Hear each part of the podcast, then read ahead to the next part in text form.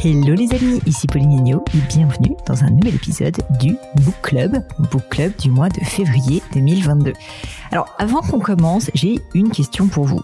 Est-ce que vous aimez la science-fiction? Moi, pour être honnête, habituellement pas tellement. Surtout que c'est souvent assez tiré par les cheveux et puis je trouve très très compliqué.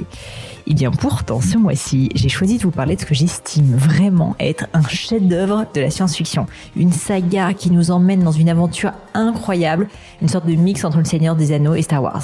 Ce livre s'appelle Hyperion. Il est écrit par l'auteur Dan Simmons et a été publié en 1989, donc ça date, vous voyez.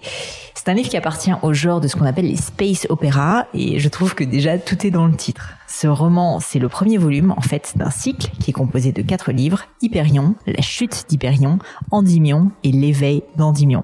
Je ne vous dis pas tout de suite de lire les quatre, mais à mon avis, si vous commencez le premier, vous n'allez pas pouvoir lâcher les trois autres tomes et vous m'en remercierez.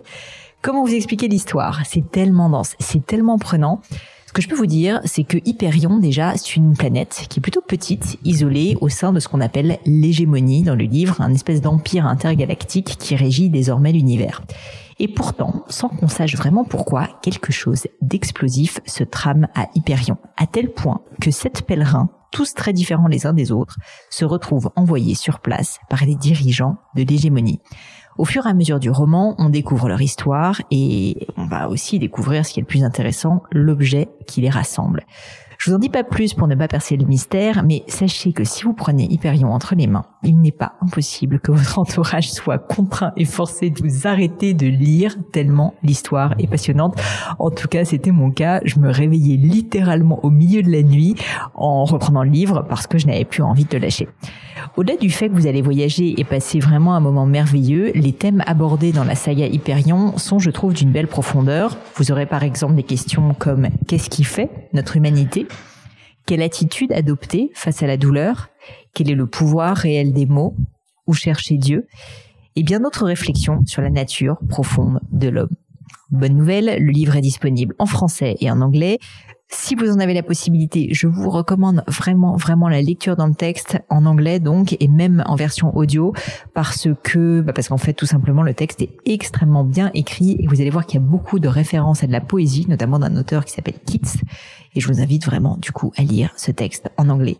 Si vous voulez vous évader et juste passer un merveilleux moment, je vous assure que c'est une saga qui ne va pas vous laisser indifférent. Alors, est-ce que vous allez vous laisser tenter, comme moi J'envisage pour tout vous dire de le relire. Rien qu'à la lecture de ce texte, rien qu'à la lecture de ce book club, je me dis que j'ai envie de replonger dans Hyperion. En tout cas, si vous vous laissez tenter, dites-le moi sur les réseaux sociaux, sur Instagram, sur LinkedIn en particulier, en me taguant, euh, donc Pauline Agneau, tout simplement, pour que je vois passer tout ça. Vraiment, ça me fait hyper plaisir à chaque fois que je suis taguée euh, par rapport au book club, euh, parce que bah, c'est un peu le but, hein, tout simplement, de, cette, épisodes un petit peu spéciaux, c'est de vous donner envie de lire des livres que vous ne connaissez pas forcément. Et n'hésitez pas aussi, bien sûr, à diffuser ce book club autour de vous, à celles et ceux qui aiment la littérature ou qui aiment tout simplement les livres, pas forcément de la grande littérature toujours à chaque fois, mais en tout cas qui aiment se cultiver, qui aiment s'intéresser à d'autres choses. Je pense que Hyperion pourrait les inspirer, les intéresser, en tout cas leur faire passer un très très bon moment.